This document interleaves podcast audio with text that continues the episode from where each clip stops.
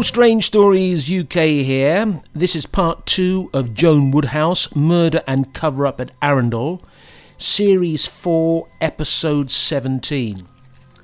So we'll get right on with the story. I'm assuming people have listened to part 1. As I say, this is part 2. The Woodhouse family still had doubts about Inspector Narborough and couldn't understand why Stilwell had not been arrested, given the knowledge that the police had about him. What the Woodhouse family did not know was that Narborough had been to see Mr. Jackson, Stilwell's solicitor, to suggest that Stilwell claimed the death was an accident and to plead guilty to manslaughter. Jackson refused, saying that his client was totally innocent. The Woodhouse family came to visit Arundel on several occasions. Other times it was friends of Joan and the sisters and friends of Joan's late mother. They stayed in the Norfolk Hotel, which is still a landmark building in Arundel today. They were well known in local tea rooms. They visited the spot where Joan had died and built a little shrine, carving Joan's initials in the bark of a nearby tree in Box Copse. The local people wished them luck, saying that they all knew who'd done it, Thomas Stilwell. The coroner at Horsham was Mr. F.W. Butler. He was 89 years of age when he opened the inquest at Arundel Town Hall on Monday morning, the 22nd of November 1948. The inquest had been adjourned when it first opened on the 13th of August. Today, the maximum age of a coroner is 75 years old before they have to retire. Three solicitors introduced themselves during the inquest. Mr. Falconer was for the family of John Woodhouse, Mr. Porter was for the police, and Mr. Vincent Jackson was for the witness Thomas Philip George Stilwell. Mr. Jackson told his client Stilwell never to speak unless he was present. Jackson proved to be very protective of Stilwell. Legal arguments developed between Porter and Jackson over what and could not be asked of the witness. During the inquest, Stilwell kept answering questions with, "I do not remember," "I'm not sure about the date," and similar responses. His answers had shifted from his original statements. The jury foreman asked the coroner for clarification. He said that the jury would like to know if it's normal or if there's any special reason why the witness Tom Stilwell should be legally represented if he's only giving evidence about finding the body. The coroner answered, "I cannot tell you. You must use your own judgment." When Detective Inspector Narborough gave evidence, he told how Joan had been murdered by a stranger and that she had been of exemplary character. There was criticism of the coroner, who was 89 years of age. It was thought that his understanding of the case was poor. He got names and facts wrong at times. The inquest did make it quite clear, though, that Jo was not in Arundel to meet up with another lover. A newspaper report at the inquest stated, "Miss Joan Woodhouse, the 27-year-old girl who was found strangled in Arundel Castle Park on August the 8th, was a woman of exemplary character," a Scotland Yard detective told the jury at an inquest. He said that she went to the park alone to sunbathe and was there murdered by a complete stranger. Every person holidaying in the district during August bank holiday weekend and every male resident of the district are being interviewed by the police. As a result, we're satisfied that Miss Woodhouse climbed into this lonely, secluded spot where she removed her frock either to sunbathe or because she was hot and exhausted after the climb, and there she was murdered. He said the jury returned a verdict of murder by person or persons unknown. The Sunday Pictorial newspaper were forced to print an apology to Joan after their slanderous comments, and they also printed Joan's Rules for Life. Mr. Woodhouse had lost faith in the ability of the police to solve the case. The unsolved murder was causing various crackpots to confess it to the press. The Woodhouse family wanted an end to the speculation and decided to put up a reward leading to the arrest of Joan's killer. They said they'd tried to offer a reward earlier, but the police persuaded them that it may be proved to be counterproductive as it was common knowledge that Stilwell was guilty, and if a reward was offered, it may encourage people to perjure themselves. Then came a bombshell to the Woodhouse family when they learnt that Inspector Narborough had resigned from the police force. Joan's father felt let down. He wrote to the Home Secretary, the Public Prosecutor, and the Attorney General on the 24th of April 1949. He let out his feelings and frustrations. He was asking why the people that lived on the Duke of Norfolk's Arundel estate, where Joan's body was found, why hadn't they been questioned immediately after the murder? Why was Thomas Stilwell hand-bandaged, and why was this not investigated? Why was the struggle evidenced by marks on the bark of the tree at Box Copse not investigated fully, and where were the suspect's boots? Why were the people who witnessed Stilwell in the park at the time of the murder not interviewed? And who had been briefing the press with erroneous information in giving misleading information about Joan and other matters? There were so many unanswered questions that the police had not investigated. Later, Detective Spooner told the family that Narborough had been forced to resign. Perhaps it was he who had failed to caution Thomas Stilwell before the interview. He was responsible for the inquiry, and the investigation had been a failure. Narborough had to take responsibility. The family decided to get a good private detective. Joan was the only child of the family, and they felt that her potential inheritance would be best used in trying to get her some justice. They hired Thomas Percy Jacks, who had a similar background and upbringing to Inspector Narborough. Jacks had been up to Detective Inspector before he left the police, and setting up as a private detective. This wasn't uncommon by senior police officers who were not prepared or able to live off their pensions while still relatively young in their 40s. Thomas Jacks' son, when remembering his father in 2010, said that he was strict, and as a policeman he had a reputation as a hard man. He would arrest even his own grandmother if she broke the law. But he said that he was a sociable man. Everybody knew him in Bridlington. He would visit the pubs and mix with all sorts. I think that the detective business gave him a reasonable lifestyle. He was a Freemason. Being a Freemason was a benefit for Jacks, and he would almost certainly open doors for him and give him information during his investigations. On Monday the 10th of October 1949, Thomas Jacks arrived in Arundel. He stayed at a guest house which cost about 10 shillings a night, and he would end up staying for several weeks. Thomas presented himself at Arundel Police Station. He was aware of the importance of keeping the local police force on side. A Sergeant Bristow welcomed him warmly and took him personally to Box Copse, the murder scene. It is possible that Sergeant Bristow was also a Freemason, but more likely he wanted to solve the murder of a young woman. Bristow went over the details of that day of the murder, and Jacks is adamant that Sergeant Bristow told him that the Arundel police all believed that Stilwell to be guilty, as did most of the townspeople.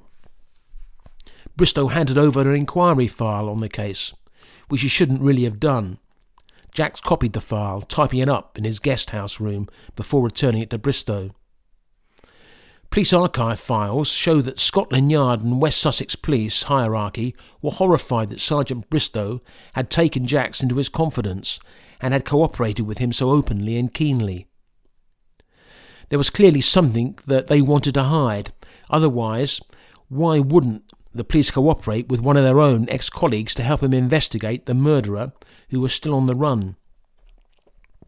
I'm looking forward to reading these police reports when they become available in 2033. If they do become available then, of course.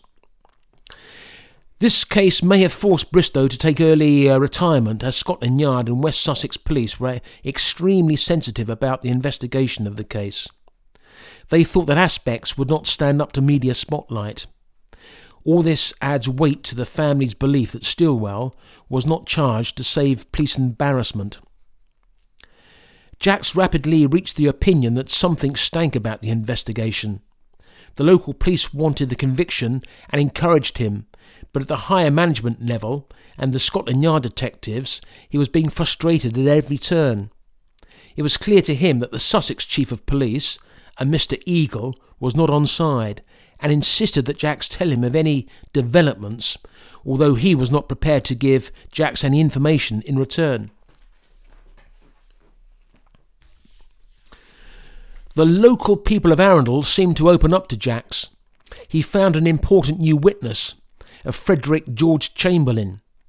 Chamberlain was the landlord of the Black Rabbit pub, and encountered Stilwell on the afternoon of the 10th of August, the day that he had reported finding the body. Chamberlain described the encounter as follows. Tom was cycling by Chamberlain, who asked Stilwell, "What's happened to you, Tom?" pointed to Tom Stilwell's bandaged hand. "That's the least of my worries. I've just found a body," said Stilwell, stopping his bike. "Was the body an old person?" asked Chamberlain, thinking perhaps that an older person may have become disorientated in the park and collapsed. "No, it's a young girl of about 26 or 27, was the reply. "Blimey, well, you better go off and report it then." "That's where I'm off to," replied Stilwell, and he cycled off. Jacks believed that the short conversation was of key significance for two reasons. Firstly, Stilwell's manner contradicted his behaviour at the police station when he was described as breathless and having an excitable manner. Stilwell seemed to be putting on an act at the police station, acting in a panicked manner, but when talking to Mr. Chamberlain, he was his usual self. Was it normal, thought Jacks, that on finding a body and going to report it to the police, that you stop and have a chat with someone? Another thing puzzled Jacks. When Stilwell was at the lodge house at the lake borrowing a bike, why didn't he just telephone the police to report the body, as he knew that there was a phone in the building? But the main thing that interested Jacks was that Stilwell claimed that the body was a woman of 26 or 27 years of age. But Jacks had seen the police photographs and read the pathologist's report that said that no person could say with any confidence that this was a body of a woman, let alone what the age was. So how did Stilwell estimate the victim's age so well? Other witnesses found by Jacks, including Philip Challen and Frederick Clements, who were certain that they saw and spoke to Stilwell at Arundel Park, near the murder scene on the supposed day of the murder. Another witness that saw Stilwell at Swanborough Lake on the day of the murder was Andre Buller, who hired out the rowing boats. John Moby was another witness who thought that Stilwell was trying to get him as a witness to the fact that he was not at Box Copse on the day at the question at the crucial time. Thomas Jacks sat down to complete his final report to the Woodhouse family in early December 1949. He was confident that he had uncovered enough further evidence that would cause Stilwell to be charged with the offence of murder, the murder of Joan Woodhouse. His final bill to the Woodhouse family was 110 guineas plus expenses for the 55 days he had investigated in Sussex. At about the same time, Stilwell seemed to be confident that he got away without being charged. He sold his story to the Sunday Pictorial on the 26th of February 1950. He said that he had been blamed by the local police, who teased him by saying things like, "Have you found any more bodies yet, Tommy?" He said that his mother was on the verge of a nervous breakdown. He said that people were saying to him, "Why don't you go away and make a fresh start somewhere else, Tommy?" He said that he was being victimised by the local people, who thought that he had been responsible for the death of Joan Woodhouse. The Sunday Pictorial didn't tell the whole story. This lowbrow tabloid could have had a sensational story if they printed the whole story and said that Stilwell's intention of going to the park that day of the murder was to expose himself to young girls and then to masturbate behind bushes. Those that knew of Stilwell and his habits must have been astounded and horrified at him profiteering from the gutter press. When Scotland Yard received a copy of Jacks' report, they were forced to reopen the case. The week before Stilwell's story was published in the newspaper, Inspector Spooner of Scotland Yard arrived in Arundel to begin his investigation. He knew Inspector Narborough. They'd trained together and they'd been colleagues together. After Spooner had arrived, he contacted Narborough to pay his respects, but also to say that it's probably best that they did not converse about the case until after his investigation was complete, as he needed to approach it with a fresh perspective. Spooner was a famous detective in the tabloid press. He spent 6 weeks in Arundel. Soon after his arrival, a strange newspaper article appeared in the Yorkshire Post on the 1st of March 1950, saying that reliable sources indicated that there was little hope of an arrest after the resumed inquiry by Inspector Spooner. This was thought to have been a story planted by the Chief Constable of Sussex, D.S. Eagle, who had clashed with Thomas Jacks while he was in Arundel. Eagle seemed to be doing all he could to prevent Stilwell going to court. He insisted that Jacks inform him of any new evidence, and then Eagle would try to bury it. Spooner spent 6 weeks in Arundel, but he didn't seem to achieve very much, apart from re-interviewing witnesses. He presented his report to the Director of Public Prosecutions during May 1950. Spooner had reported on Stilwell's sexual behaviour and threats of violence, as a number of witnesses were given in the report. As we now know, indecent exposure, even to young girls, was not a criminal offence, so Stilwell could go around showing his erect penis, knowing that he could not be charged. Spooner achieved nothing while he was in Arundel. The lauded detective, who had some famous cases behind him, seemed to find no new evidence. Inspector Spooner travelled to Bridlington by train on Wednesday, the 9th of August 1950. He had with him some personal belongings of Joan's to return to the family. There followed a tense and difficult 3-hour meeting between Spooner and the Woodhouse family. Someone at the meeting said, "If you don't think Stilwell did it, then why are you closing the case and not looking for anybody else?" Spooner couldn't answer this, but then he snapped, and in a raised voice he said, "Look, we all know that Stilwell did it. Narborough failed in his investigation and he's been sacked. He's gone. He's finished. What more do you want?" The Woodhouse family said they were dumbfounded. They replied that they wanted justice for Joan. That is when Mr. Jacks told Inspector Spooner that they had no choice but to pursue a private prosecution. "He didn't like that either," said Mr. Jacks, who continued that it was a strange meeting all round. He said they smelt drink on Inspector Spooner's breath, which they felt was unprofessional. He was also wearing rouge on his cheeks and lipstick. "We couldn't take our eyes off him. Perhaps he knew his picture was going to be taken. But all in all, it contributed to one of the strangest encounters of my life." Spooner left the house and was met outside by reporters. He told them that there was no prospect of an arrest. The family wondered why Scotland Yard would have alerted the press to Spooner's visit, as this was a private and difficult meeting. It had become clear that the DPP, the Director of Public Prosecutions, had no intention of bringing Stilwell to trial. Woodhouse and Jacks decided to bring a private prosecution. They applied in August 1950. A private prosecution is a criminal procedure started by an individual or a private organisation, as opposed to a prosecution that represents the state.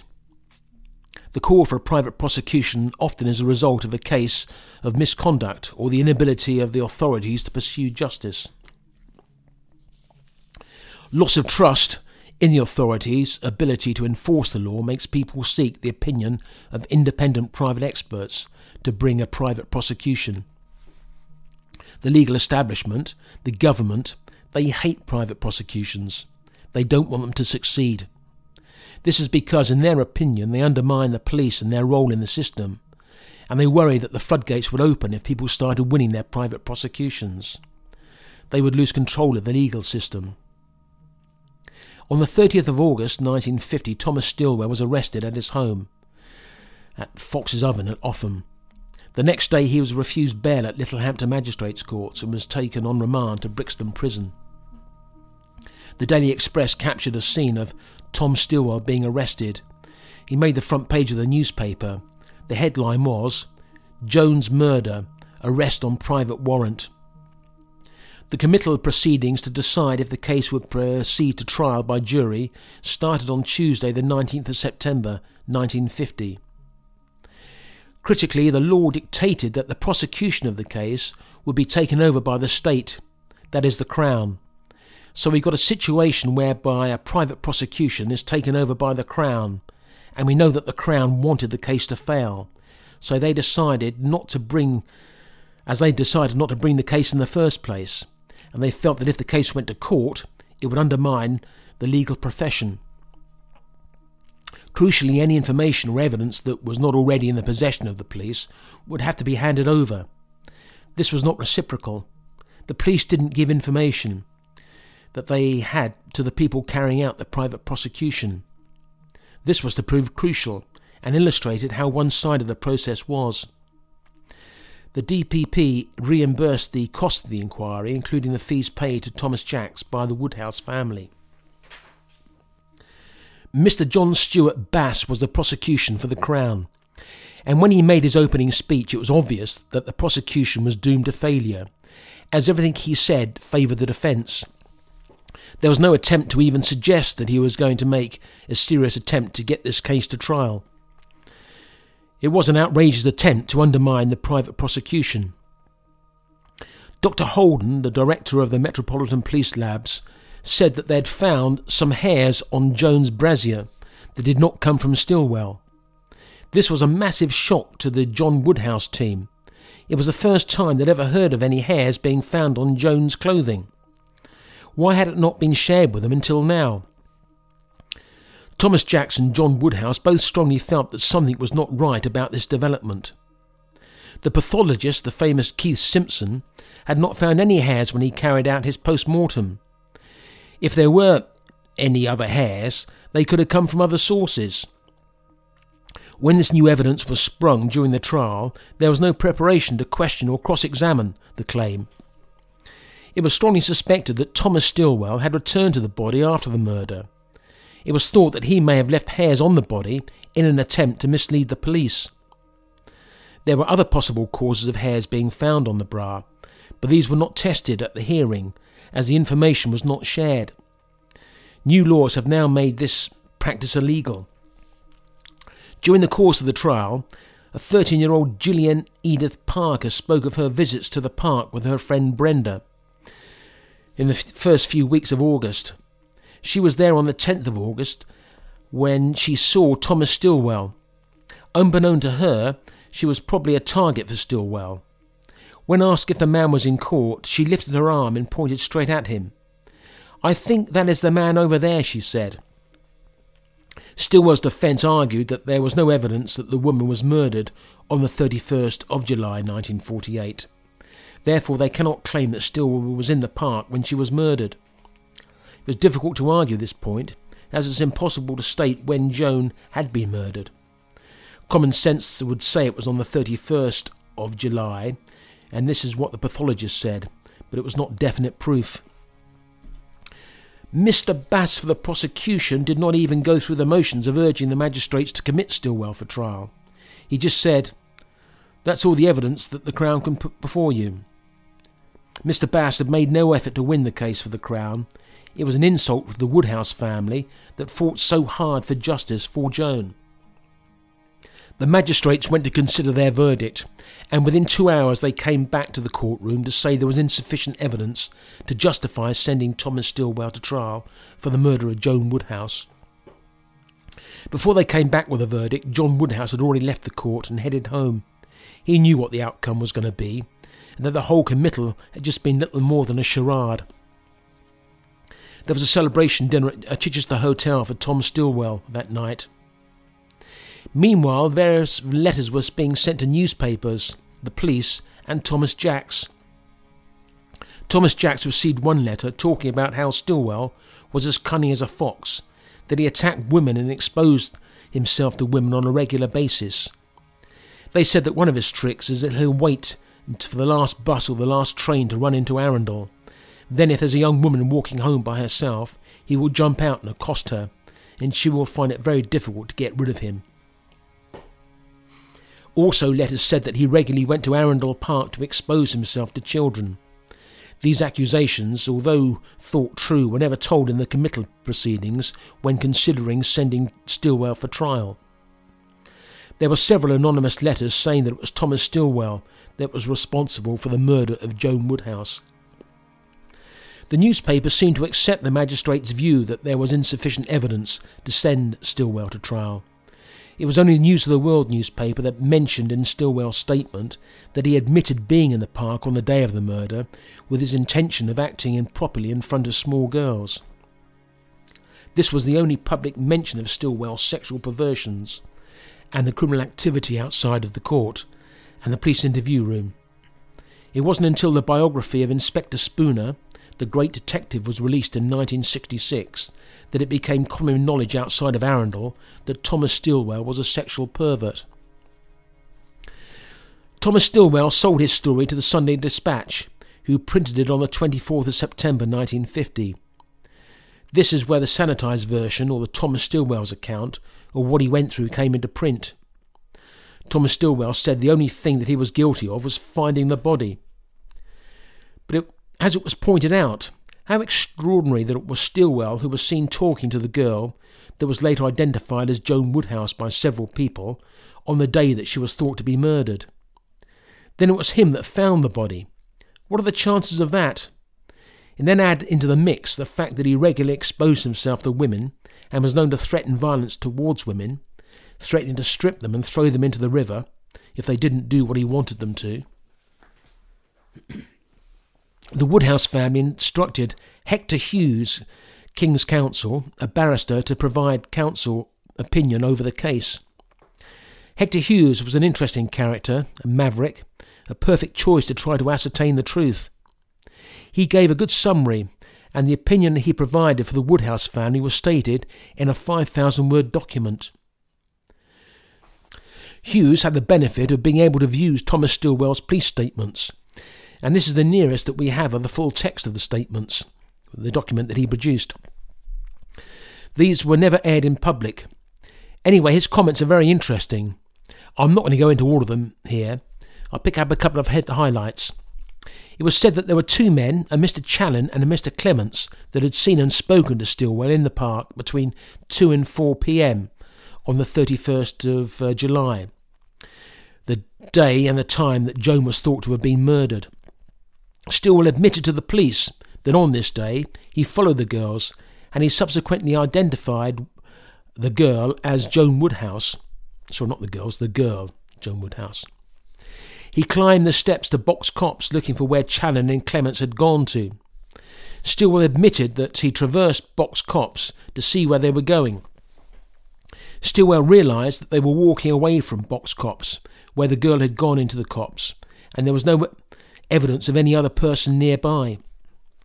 Stilwell admitted that he was sexually excited by the thought of a girl alone in the copse, and in Mr. Hughes's opinion, the circumstantial evidence pointed to the conclusion that Stilwell followed the girl into Box Copse is beyond reasonable doubt, according to his opinion. At the end of the report, Hughes wrote another section called Matters Left Unexplained. He said that although the evidence available points strongly at the guilt of Stilwell, there are several matters left unexplained in this strange case. He said that there was no evidence of Stilwell's clothing or footwear being found or examined after it became clear that he was the only suspect. There was no evidence of any scratches or other injuries to his person being examined. There was no explanation of the poisoned finger that Stilwell claimed to have, its duration, its cause, or its nature. It was thought by some people that Joan had bitten very hard on his hand, and this caused an injury that would have been interesting to examine the wound to see if it was in fact teeth marks that had caused the wound. He said that another matter left unexplained was that there were no fingerprints taken on any of the articles. There were no pubic hairs. There was no seminal fluids on the garments. The shirt that Stilwell had worn on the 31st of July, well, we don't know what happened to that. Also, there was no explanation of what happened to the Lembar bottle that seemed to have gone missing, so police evidence gone missing. He said that everything points strongly towards the guilt of Thomas Stilwell, for the reasons already given, and he signed that document on the 21st of November 1950. It was obvious that Hughes had been referring to the loss of potential evidence by the police in the section he called Matters Unexplained. This had downgraded the case, making prosecution very difficult. The police had made several basic mistakes.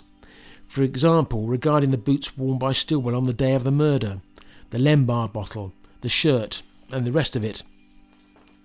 But if Hughes had openly stated police incompetence, then the likelihood that Justice Travis Humphreys, who was an upholder of the establishment values, he would knock it back with little consideration, as it was Travis Humphreys, and he was 83 years of age and should have been retired off years previously. Today, UK judges have to retire at 70. Anyway, Humphreys quashed the final attempt to bring Stilwell to court. All the legal channels had now been exhausted, and in 1950 there was no European court to appeal to. Just a quick mention of Travis Humphreys, the 83-year-old judge. He had been part of the Oscar Wilde trial, and his son was Christmas Humphreys, who we've come across before. He was a famous prosecution barrister for the Crown. I've mentioned him in a number of previous podcasts. The unsolved murder of Joan Woodhouse made the newspapers over the years. It became known as a well-known unsolved crime. Inspector Spooner had died in 1963, and a journalist that had written Spooner's biography claimed that he had solved the murder, writing that Spooner believed that Joan had committed suicide and was not murdered. However, Spooner had never mentioned this to anybody else before. Spooner is also said to have doubted Dr. Simpson's, the pathologist's, ability as a pathologist, saying that he had made mistakes and Joan's body was far too decomposed to come to judgments about her injuries. Nobody else had ever criticised Simpson, so nobody took the book very seriously. Also, the book disclosed that Spooner was a serious heavy drinker throughout his later police career, and his alcoholism may have clouded his judgment and his ability to carry out his job when he was investigating the case. Martin Knight wrote the book on the case, Justice for Joan, which is very well organised and told the story well. Knight believed that Scotland Yard botched the early stages of the investigation. They would not face up to this fact, and they dug themselves in deeper and deeper. But they had not banked on the Woodhouse family's tenacity and determination that would lead to a private prosecution. Eventually, the powers of the state had to organise itself to squash the case and the private prosecution so as not to embarrass the establishment. Knight uncovered information that Inspector Narborough and the Attorney General, Hartley Shawcross, had a close working relationship during World War II and knew each other well on a friendly basis. Hartley Shawcross was the chief legal adviser to the Crown and the man who decided which cases went to court and which cases did not. Knight wonders how he would have reacted when he received a letter from the Woodhouse family, referring to the blind, stupid blunderings of Scotland Yard.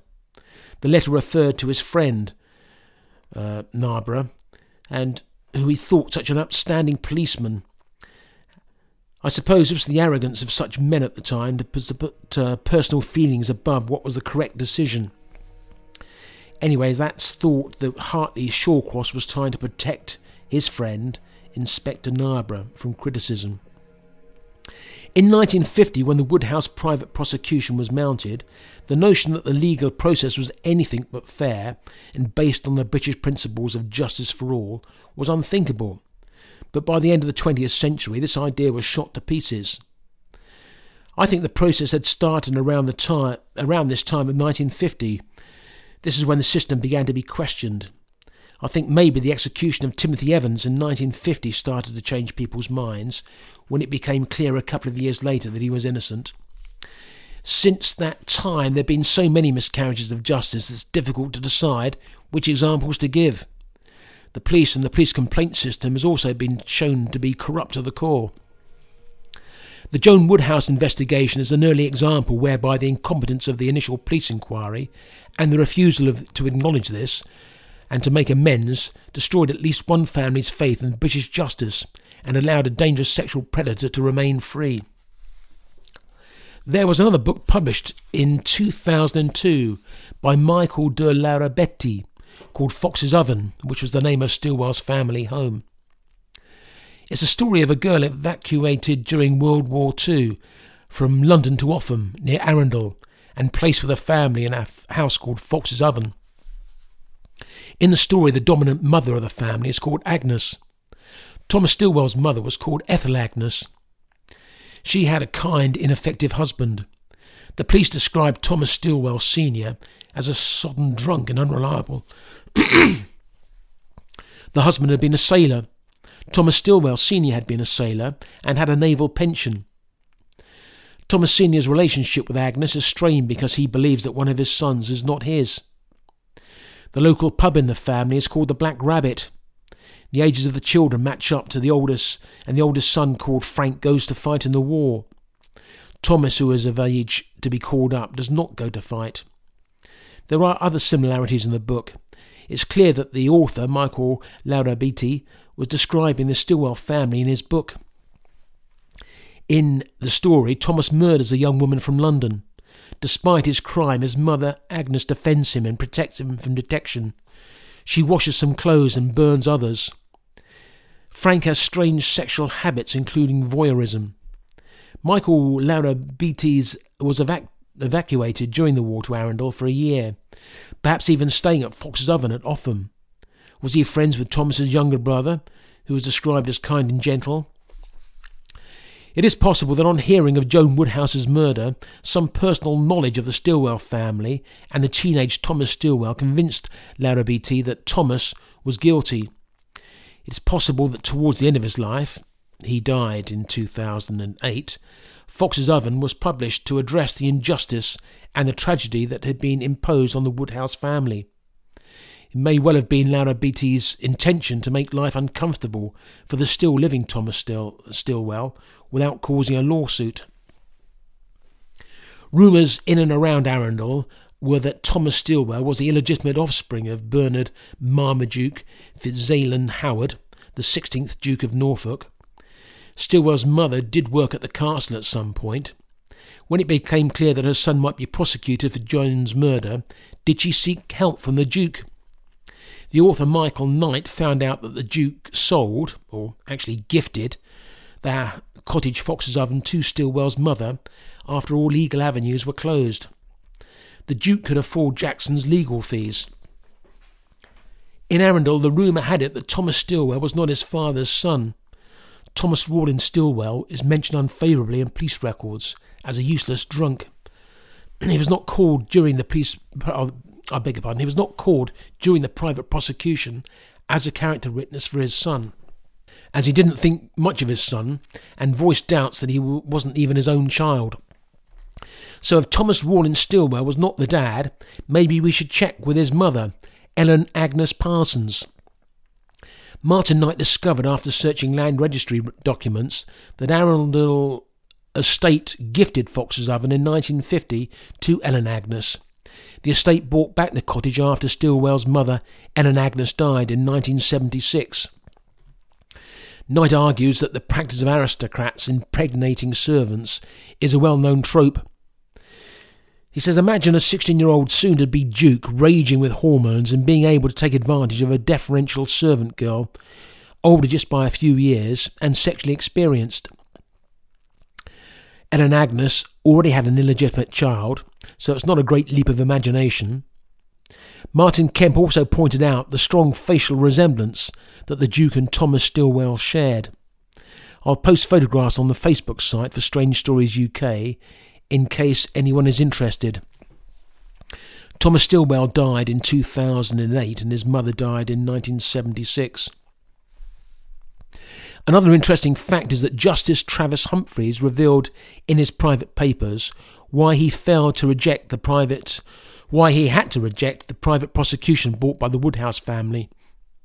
He wrote that he was 99% sure of Thomas Stilwell's guilt, but the fact of the matter remains that he was not cautioned before the interview, and therefore the key evidence of his statements would be ruled as inadmissible if it was ever to proceed to court. The caution, or the right to silence, says, you do not have to say anything, but it may harm your defence if you do not mention when questioned something which you later rely on in court.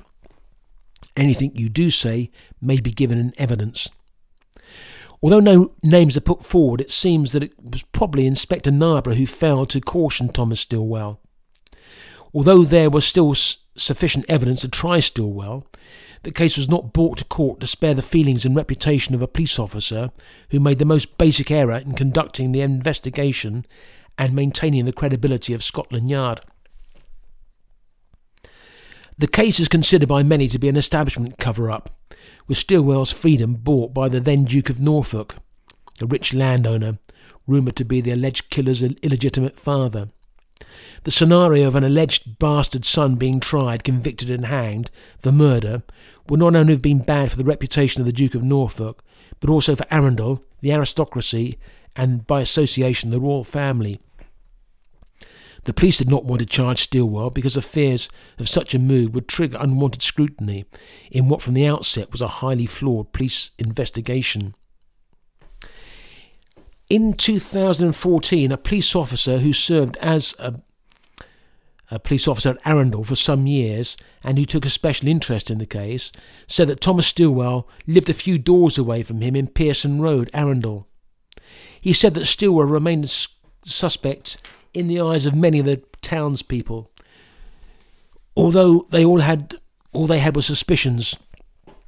He said that Thomas Stilwell used to collect the policeman's football coupons. The policeman told of how in 1967, when the new police station was completed at Littlehampton, all the police constables were employed in moving all the confidential stuff from the old station. He said that down in the cellars, he picked up a cardboard box and took it upstairs where he threw it onto the back of a van. He was then brusquely told by the sergeant to be a bit more careful with the evidence from that infamous unsolved crime, and he pointed out the name Joan Woodhouse on the box. It had contained the clothing and effects since 1948, and probably still exists somewhere. So if the evidence from the Woodhouse case does still exist, it could be possible to find the DNA and compare it with the living Stilwell descendants, or even descendants of the Duke of Norfolk. I suppose that if there was a will, then perhaps a cold case investigation could confirm what so many people have suspected over the years. Anyhow, so concludes the Joan Woodhouse murder case.